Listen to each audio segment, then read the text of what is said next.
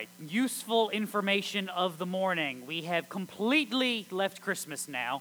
We haven't got all the decorations down, but we have left Christmas and we've landed at Easter. That's wouldn't you just love to have that time warp? I mean, come on, just jump right to the next thing. No, we. Um, I say that because this is actually a text that I have used in the past on Easter Sunday because it explains the work of Easter so well. But I promise you, we are not using that explanation. We are looking at that text, but we're going to look at it in light of what we have seen before. So, some Easter information, not all of it. We are still building towards the last plague. And the reason I say that is because that is what God does. We don't go from plague 9 to plague 10. If you remember, as we went through, you know, plague 5 ends, what happens? God warns them of plague 6, plague 6 happens, plague 6 ends, God warns them of plague 7, plague 7 happens. 9 to 10, we are getting a bit of a break. We're building up to this one. It is important. There is a lot of information. Now, if God takes the time to slow down and explain it to you, what should we do? We should slow down and listen.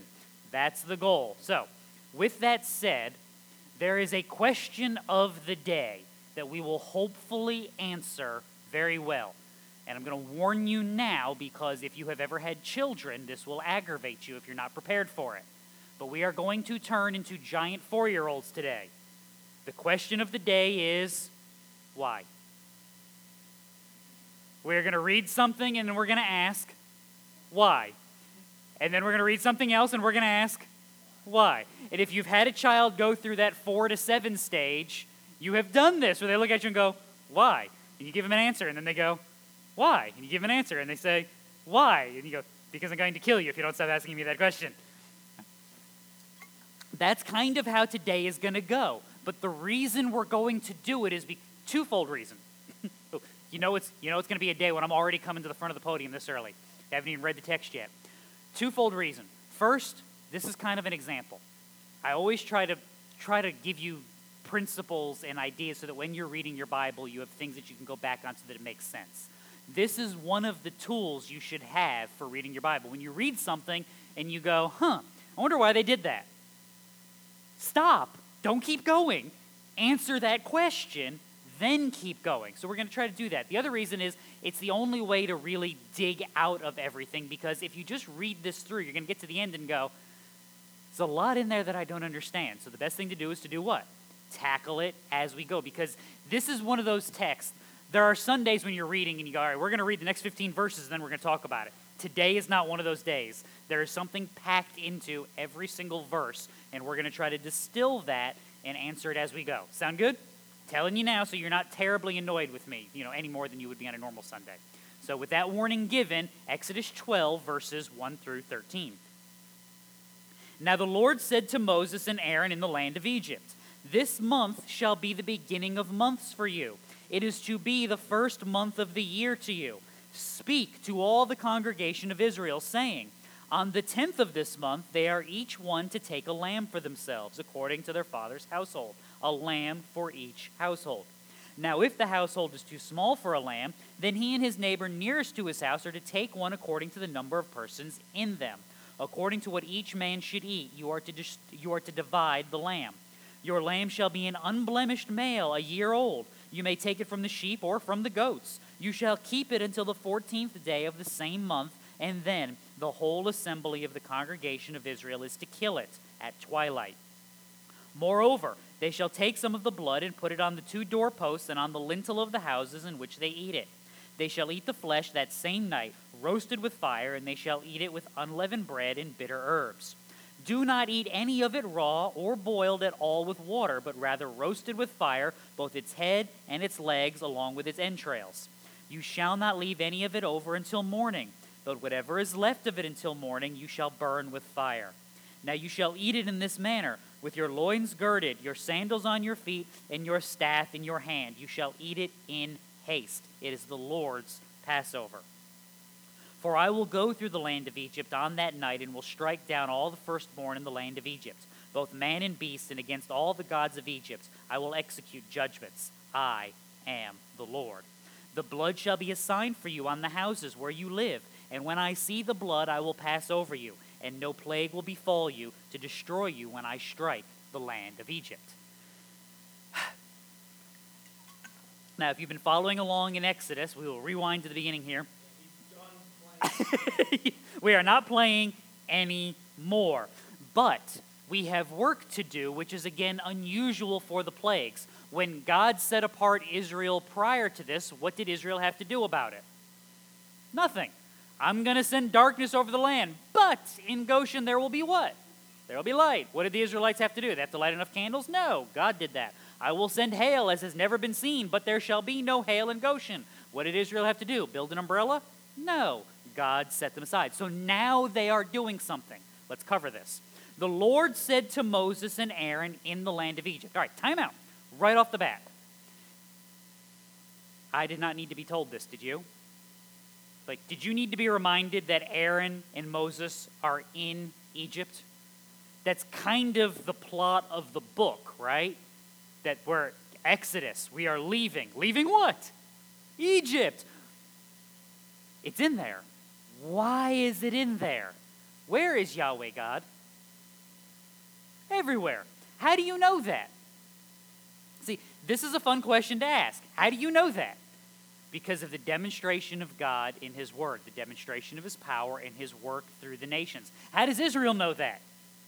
They, they, they don't yet, believe it or not. They're still learning this lesson. This is why the systematic attack on the gods of Egypt, demonstrating Yahweh has power not just over the Israelites, but over who? The Egyptians, the Samaritans, whatever it is you want to come up with. Though there's no Samaritans yet. I got stuck between Samaria and Sumeria. The Sumerians, whoever you want to come up with.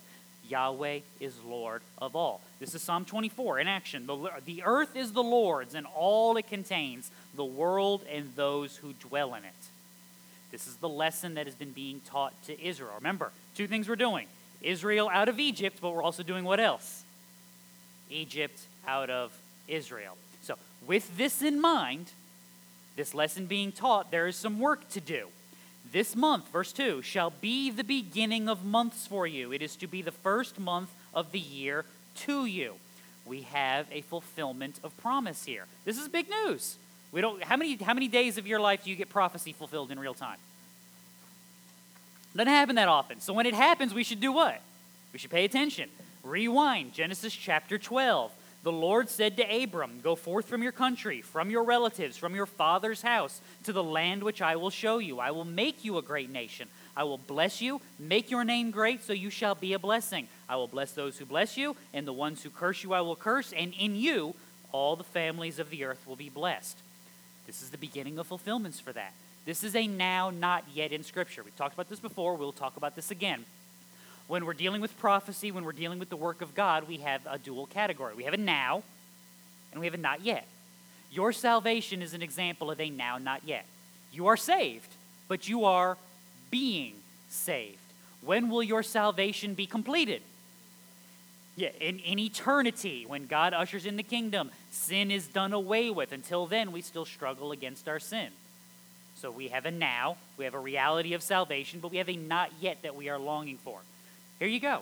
Promise to Abraham you will have a great nation. This is kind of what it looks like to start one off, doesn't it? Is it fulfilled? Are they a blessing to the whole earth yet? No, that is part of the not yet. It's also the, pro- the fulfillment of a prophecy given later on, Genesis 15. God said to Abram, Know for certain that your descendants will be strangers in a land that is not theirs. They will be enslaved and oppressed 400 years but I will also judge the nation whom they will serve. Afterward, they will come out with many possessions. And as for you, you shall go to your fathers in peace. You will be buried at a good old age. Then in the fourth generation, they will return here, for the iniquity of the Amorite is not yet complete. This is the beginning of that nation right here. Why then do they need a beginning of month? Getting Egypt out of Israel. Being a new nation, set apart by God, set apart for God, means what residue of the sinful world around you should you hold on to? None.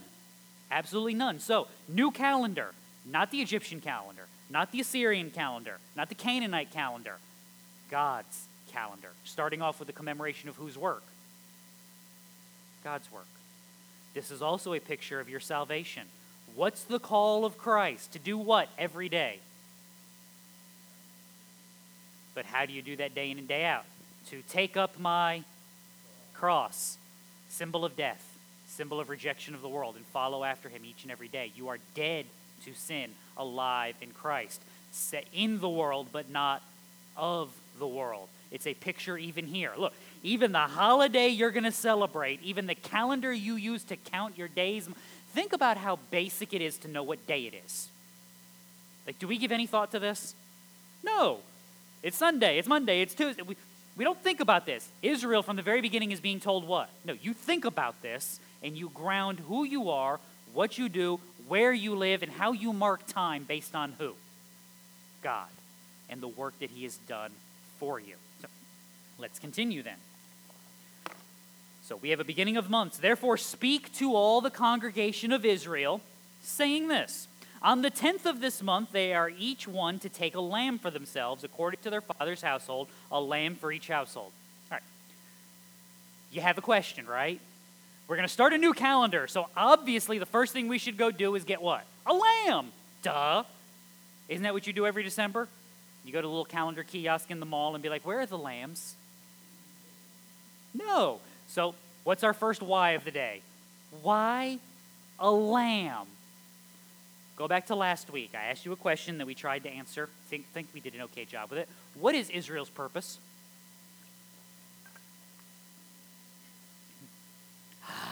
you guys listen to you guys listen to me as well as I do. no, that's what they're that's part of their purpose. Following after God is part of their purpose. What is their ultimate big picture purpose?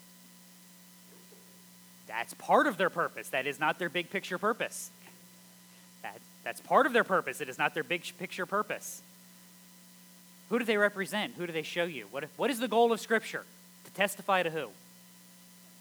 Specifically, to testify to Christ. Israel's job is to do what? To point to Christ. Therefore, their worship starts with a lamb. Psalm 19. The law of the Lord is perfect, restoring the soul. The testimony of the Lord is sure, making wise the simple. The precepts of the Lord are right, rejoicing the heart. The commandment of the Lord is pure, enlightening the eyes. The fear of the Lord is clean, enduring forever. The judgments of the Lord are true, they are righteous altogether. They are more desirable than gold, yes, than much fine gold. Sweeter also than honey and the drippings of the honeycomb. Moreover, by them your servant is warned. In keeping them there is great reward. Who can discern his errors? Acquit me of my faults. Also, keep back your servant from, from presumptuous sins. Let them not rule over me. Then I will be blameless, and I shall be acquitted of great transgression. Let my word, let the words of my mouth and the meditation of my heart be acceptable in your sight, O Lord, my rock and my redeemer. That's a good rundown of, of Scripture, isn't it? How many times have you prayed something similar? Lord, I know what's right, and yet what do I keep doing? Save me, guide me, protect me, lead me. Why? Because you alone have the power to do so. See, the reason we're starting with a lamb connects to the question we asked for trivia this morning. What has been known by the people of God is now going to be codified in the law of God's people. Think back. Trick question time. You ready? How did the animals board the ark? Two by two. Everybody knows that, right? All the animals boarded the ark two by two, right? I'm grinning. You know what that means. Read your Genesis, it will do you good. Some of them were boarded by not twos, but by sevens. The sacrificial animals were boarded by sevens. Why board the sacrificial animals by sevens? Because if you board them by twos and you use them for sacrifice, we got a problem here. Houston, we have a problem. But by boarding them by sevens, the twos are preserved, and what have we got? Animals for the sacrifice. Cain is rejected. Abel is accepted. Abel brings from the goodness of his heart as trusting in God the right sacrifice for the forgiveness of sins. Cain does not. Abraham builds an altar, offers sacrifice. Joseph builds an offer, offer sacrifice. Jacob builds an offer, offer sacrifice. What are these people sacrificing? There's no Leviticus yet. How do they know? Because Adam and Eve in that garden saw what? the sacrifice for their sins, the shedding of blood as a covering for them. And what did they teach their children? And what did they teach their grandchildren and their great grandchildren? And what was passed down to the faithful people of God through that family line of Seth? What was known is now being codified. It's not just going to be part of the memory of Israel, it's going to be part of the written down law. We mentioned this earlier. Read it again Leviticus 17 11. The life of the flesh is in the blood, and I have given it to you on the altar to make atonement for your souls. Why? For it is by the blood, by reason of the life, that makes atonement. See, it's a covering for sin because a death has occurred. What's the penalty for sin? Wages of sin are death. Adam and Eve don't die because of the grace and mercy of God and because of the covering of the lamb slain before the foundation of the world and it's symbolized by the lamb slain in front of them. God is going to judge Egypt by taking the firstborn. He's going to take the firstborn of every person who has sinned against him. How many people in the land of Egypt will that be? Including who? Including who else? Israel. Therefore, we must do what?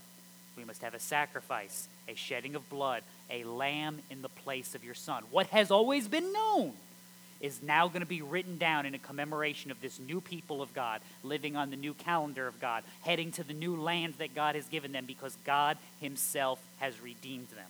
So, there's more to come. Verse 4. If the household is too small for a lamb, then he and his neighbor nearest to his house are to take one according to the number of persons in them, according to what each man should eat, you are to divide the lamb. Now, traditionally, this would get marked out to about 10 people. Why? We can't have leftovers? Like, leftovers are awesome. Isn't that the whole reason you cook on Christmas and Thanksgiving? Like, what's the best part of Thanksgiving? Turkey sandwiches on Friday. Yay! When done right, leftovers are great. Well, Israel just got told, hey, big, fa- big festival sacrifice. Ooh, say festival sacrifice three times fast. Have fun. But you don't get any leftovers. Why no leftovers? Isaiah 55 so will my word be which goes forth from my mouth. It will not return from me empty without accomplishing what I desire and without succeeding in the manner for which I sent it. God's constant reminder to Israel is I speak completely, I teach fully, I redeem totally. There is no wasted effort, motion, word, deed, or action in God. His sacrifice is sufficient, His redemption is complete. So when you celebrate that redemption, what part of it should be left on the plate in the morning? None of it.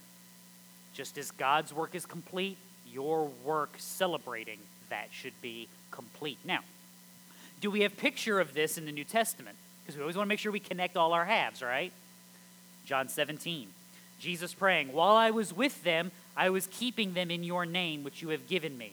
And I guarded them, and not one of them perished, but the son of perdition, so that the scripture would be fulfilled. Did you ever notice that? Throughout Jesus' ministry, people come and go. Rich young ruler comes and goes. The crowds of John come and go. What's the constant? The 12. They're always there. They don't leave. They don't go away. They ask stupid questions. They do dumb things, and yet where are they? They're right there. Who did that? God did. While the people come and go, while they try to kill him, while they try to throw him off a cliff, while they accuse him of witchcraft and blasphemy, the disciples are right there. When Jesus is arrested and they flee, you're thinking, there it is. They're gone for good, right? And what happens? Like a bad penny, they just keep coming back. Who does this? God does this. Why? Because they have been set apart for redemption by God. They have been redeemed by Him. This is why when He washes their feet, He tells them what? You are clean. He who is clean does not need to bathe again. How many of you get out of the shower, dry off, and be like, all right, squeaky clean, time for a shower? Why? Because you're done. What was the point? You're clean. You don't need to be washed again. You just need to scrub the dirt because your feet are disgusting. What's the image? As you walk in this world, what will you pick up? Dirt, grime, sin, corruption of this place. Does that mean you're not saved? No, it just means you need be careful. It's the same lesson. So while the disciples are asking dumb questions and doing dumb things, and every time you turn around, you're going, Why haven't these people just wandered away? Because God is keeping them. Why? Because his redemption is partial? No. His redemption is total, and his work is fulfillment, not eh. It is finished, it is complete. It's a picture of this even in our festival. So let's keep moving. Your lamb shall be an unblemished male, a year old. You may take it from the sheep or from the goats. So, our critter, and I'm saying critter because it could be a sheep, it could be a goat. I don't care. And you know why I don't care? God doesn't care. And if God doesn't care, I surely don't. But our critter has to have no blemishes. This is codified in Leviticus for us in the law, Leviticus 22.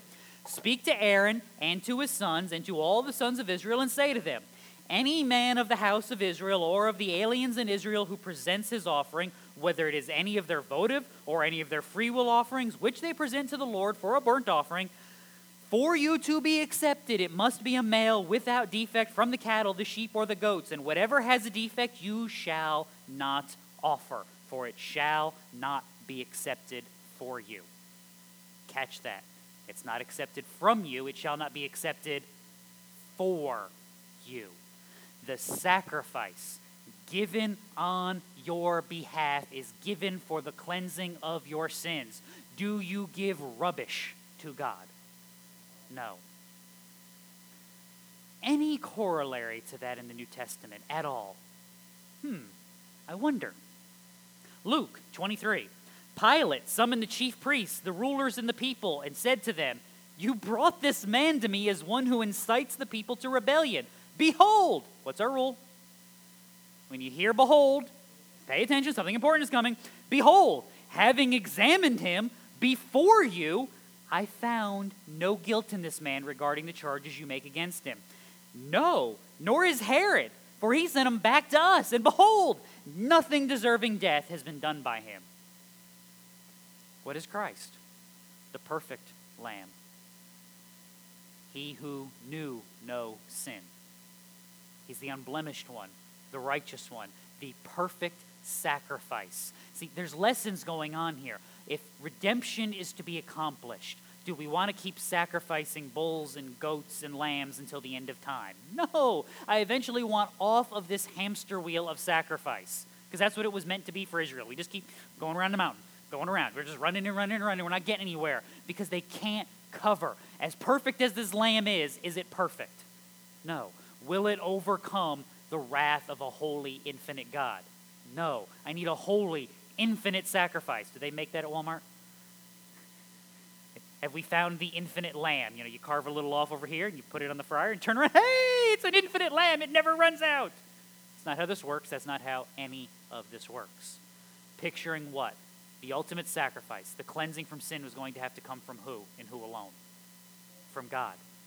So that it would be righteous, so that it would cover infinitely. It would cover eternally, not just forward, but also backward. It would cover eternally, so that it would satisfy the wrath of God, so that it would cover a multitude of sins, whether they were committed before the sacrifice or whether they were committed after the sacrifice, because the sacrifice itself is an eternal sacrifice, slain once and for all for the forgiveness of sins. It's being pictured here an unblemished, as perfect as you can make it, sacrifice, pointing to the work of whose completion? Not ours, but God's. So, let's continue. Verse 6 You shall keep it until the 14th day of the same month, and then the whole assembly of the congregation of Israel is to kill it at twilight. Why do I have to keep this thing safe for four days? Like, let's be honest. If we're going to kill it on Thursday, when do you want to pick it up? Thursday. I don't want this lamb in my house for four days. What's the number one rule you always teach your children? Never name food. Like, you don't go get the chicken that you're going to cook, bring it into the house, and give it a name. Why not? It's a lot harder to snap its neck when it's got a name. We can't do that to Mr. Cluckles. Yes, we can. Watch. I mean, you don't name food. Bring a year old lamb into the house for four days with children. And then say, all right, it's time to slit its throat. yeah, no, no. I have an eight year old daughter. No, there will be crying and weeping and hugging and yet, no. Why do I have to keep this thing safe for four days? Remember all those times in John when Jesus is teaching the people? They loved that, didn't they? They just thought that was the most awesome thing, how he confronted their sin and explained the worthlessness of their, their, their uh, hearts and how he explained to them how their, uh, their religious deeds were empty and faithless. They just loved that, right? That's why they tried to kill him half a dozen times. You see it in Luke, you see it in John. They pick up stones to stone them, and he walks off. Like, does that work? We had protests this year. We had angry mobs this year. Does anybody get in front of the angry mob and they go to attack the person? They're like, all right, I'm, I'm leaving, bye. That's not how this goes. They tried to grab Jesus when he's in his hometown and push him off a cliff, and he walks right through the crowd. Like, how does the guy we're going to throw off the cliff sneak through the crowd? That doesn't happen. It happens for Jesus. Happens constantly. Why? One time yet. Was he born to die? Yes. Was he born to die at the hands of an angry mob being thrown off a cliff? No. That's why you see in the garden, Matthew 26. He came to the disciples and said to them, Are you still sleeping and resting? Behold, there it is again. The hour is at hand. The Son of Man is being betrayed into the hands of sinners. Get up and let us be going. Behold, the one who betrays me is at hand. Like, angry crowd coming to, to kill Jesus. Is he like, oh my goodness, I wonder what those people with the pitchforks and torches are doing? Huh, look at that. That's a lot of people. Hmm. Hey guys, this is it. Let's go. We have work to do. What changed? What made Gethsemane different than Nazareth? What made Gethsemane different than the stoning in Jerusalem? What made any of that change? God did. Galatians chapter 4. When the fullness of time came, God sent forth his Son, born of a woman, born under the law, so that he might redeem those who are under the law, that we might receive the adoption as sons. Why do I have to keep this lamb safe in my house for four days? Because this lamb is a picture of Christ, who God preserved and protected during his earthly ministry until the exact right moment the sacrifice was to be offered. There are no accidents, there are no surprises, there are no oopsies in the kingdom and redemptive work of God. That is why this is so important. This is a demonstration to Israel that, hey, again, you McFly, ding, ding, ding, ding, ding, ding. We're working here. We're accomplishing things, not just here and now, but eternal things. Picture, big picture things. A nation, a blessing upon the whole earth, not your little corner of it. People you don't know, people whose language you have never heard, people who you have never met are going to be blessed because of the work that is coming from this nation. God is taking that perspective and building out. He is demonstrating who He is, how powerful He is, and what exactly He is able to accomplish, which is what? All that He desires. So, we continue. Moreover, they shall take some of the blood and put it on the two doorposts and on the lintel of the houses in which they eat it. You know the question, right? Why do I have to put blood on my doorposts? Like, of all the things you've done on Thanksgiving dinner, have you ever taken the gizzards out of the turkey and been like, all right, smear that on the door, kids? Ooh, might have to start a new holiday tradition. You know, you pull the neck out of the back and the, the, the guts out of the neck. Does anybody know why they do that, by the way? No, no, no, no, no. But why is the neck in the back and the guts in the neck? Like, you, I get that they pulled them out and they bagged them, but why not put them back where they started? Yeah, why, why are they backwards? Anyway, like, do you split the guts open? Do you split the giblet bag open and be like, all right, smear this on the house, it's for protection? No. Would you expect that for this? No, I've sacrificed the lamb. Does God need to see the blood on the door to be like, oh, that's the house, right? No. God knows whether or not you sacrificed the lamb. He knows whether or not you've been obedient. He knows whether or not you're walking faithfully.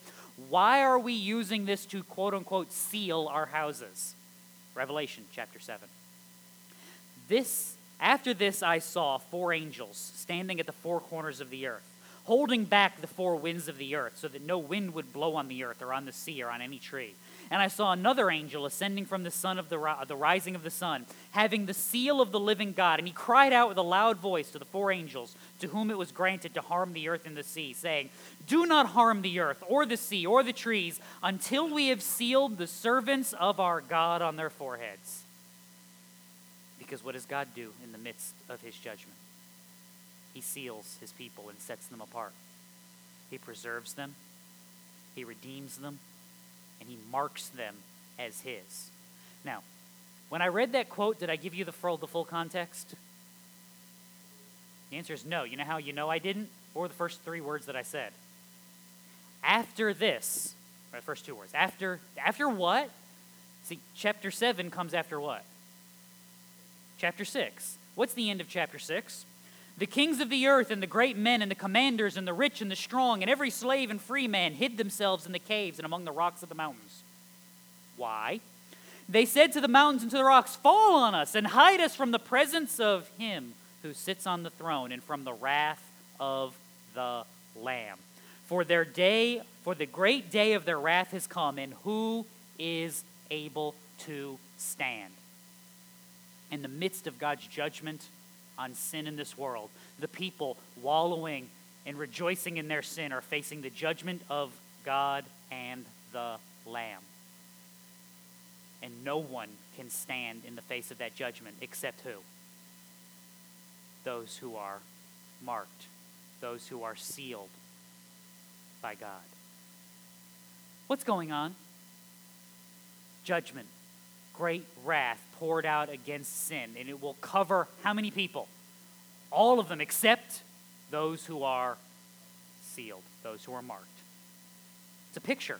It's a picture of the work that God does. It's also a comfort. Christian, this is a comfort. Where is Israel in the midst of this plague? In Egypt. In Revelation, where are those who are sealed? Where are they? They're in the midst of the judgment. Where do you walk every single day? In the midst of this world. But in Christ, you are set apart. In Christ, you are sealed. In Christ, you are protected. By His Holy Spirit, you will persevere. By His grace, you will overcome. By His stripes, we are healed. It's a comfort that we walk in the midst of this place, but we do not have to live for this place. We walk in the midst of this world, but we are not of this world because we are of Christ. And if we have trusted in Him, we are clean because His eternal sacrifice covers then, now, and moving forward. And we are good in Him. Therefore, we are able to live and walk differently because we are different. So, continue. Rapid fire time. We'll cover a couple verses. They shall eat the flesh that same night, roasted with fire. They shall eat it with unleavened bread and bitter herbs. Do not eat any of it raw or boiled at all with water. I just love that you have to tell them not to eat it raw.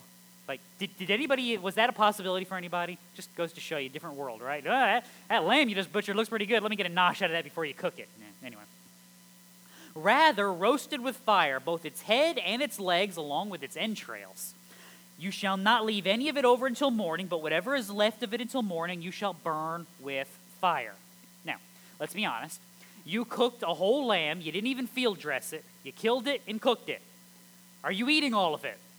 No, there's parts of that. Yeah, there's part of that critter that you're not eating.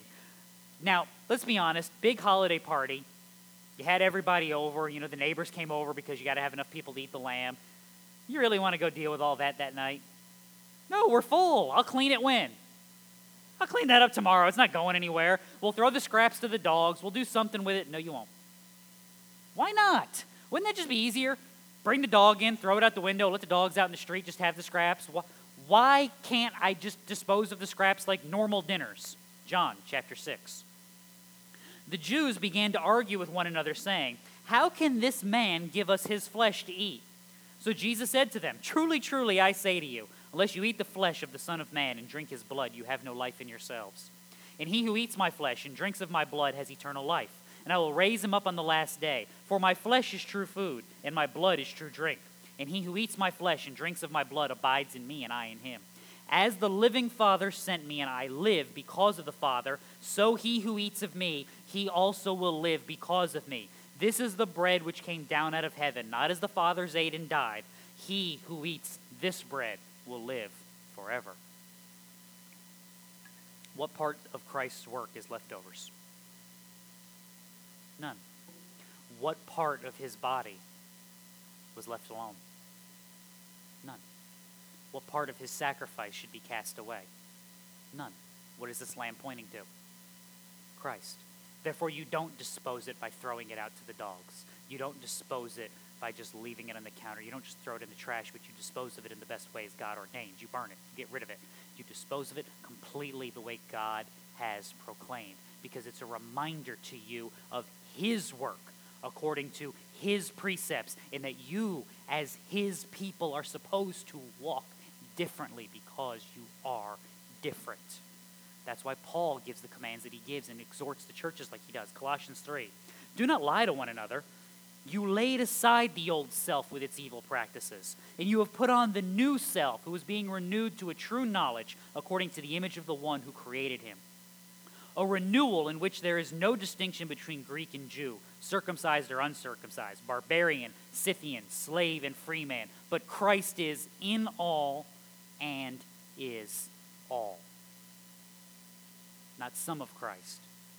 In our salvation, in our trusting of Him, we have all of Christ. The totality of God's sacrifice, the totality of God's redemption, a complete forgiveness, a complete working. Symbolized how?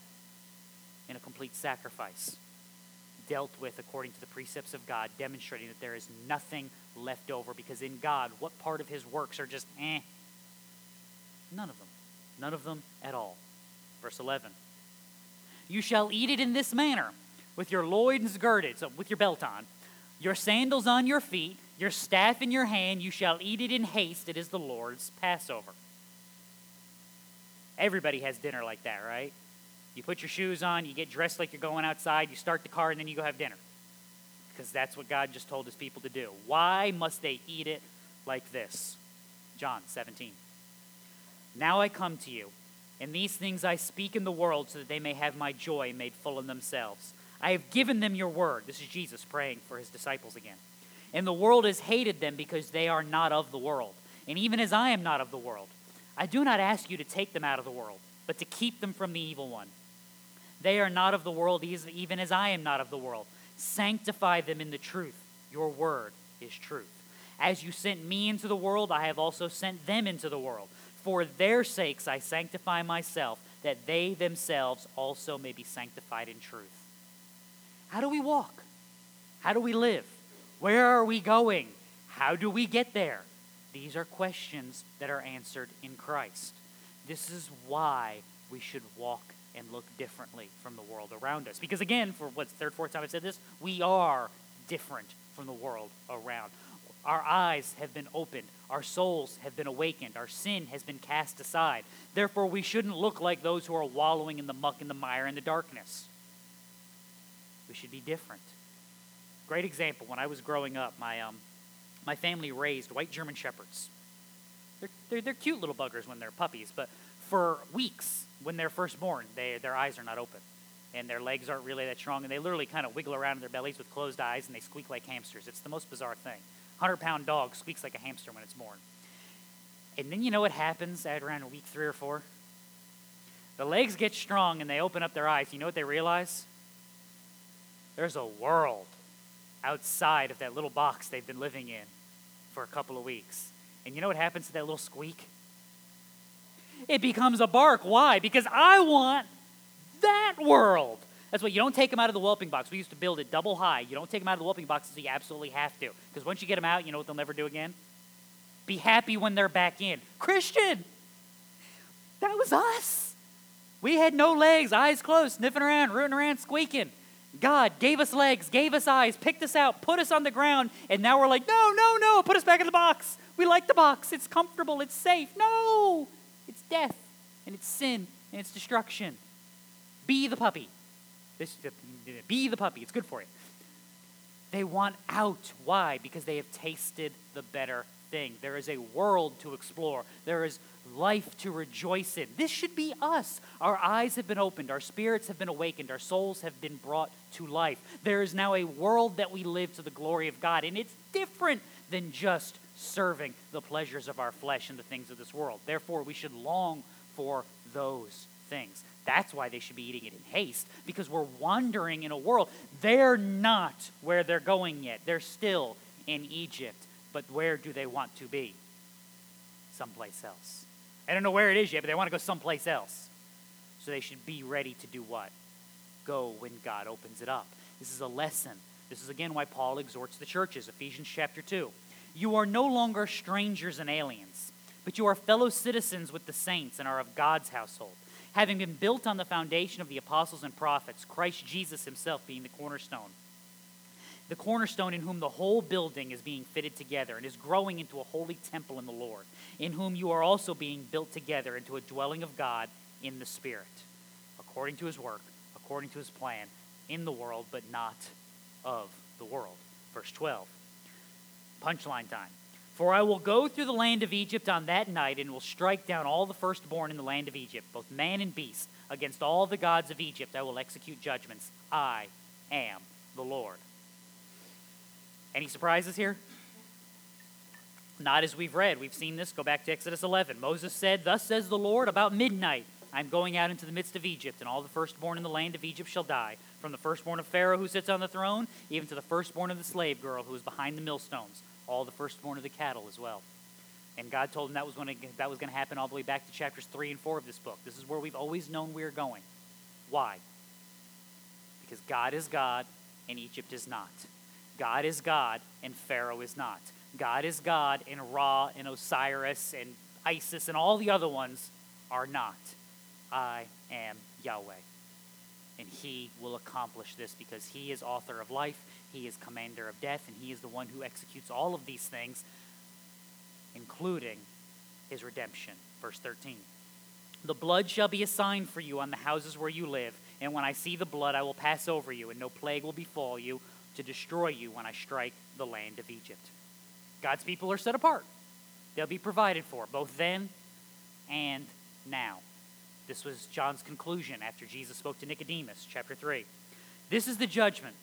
Light has come into the world, and men love the darkness rather than the light, for their deeds are evil. Everyone who does evil hates the light and does not come to the light for fear that his deeds will be exposed. But he who practices the truth comes to the light so that his deeds may be manifested as having been wrought in God. And if that was too wordy, you get to the last verse of the chapter. He who believes in the Son has eternal life, but he who does not obey the Son will not see life. The wrath of God abides on him. See, this is why we can be different. Our eyes are open, our souls are enlightened. We have seen the darkness, and you know where it was? In me. But at the foot of the cross, it is gone. What am I now afraid of? Christ has taken my reproach. He has taken my penalty. He has died my death. What now do I fear? And the answer is should be nothing. If I do, you know what I just found? I just found the next area of sin I need to work on. Hey, that thing I'm terrified of instead of God, there's the thing I need to go kill. Exactly. Exactly. We fight and we war because we are His and we have new battle, we have new weaponry, and we actually have accomplishment, and it is good. That's the difference. That's what Israel is supposed to be taught. That's what they are being shown and what is being demonstrated. And what we cannot miss is that we have how many stories in Scripture? One. Beginning to ending, Genesis to Revelation, be the story of God redeeming and rescuing his people. Never forget now. Who are we again? In Christ, we're supposed to be his people. We have a sacrifice, we have a story, we have a redemption, we have a gifting, we have a kingdom that we long towards. Let's walk in the ways that God has shown, trusting in him and proclaiming him alone. Let's pray.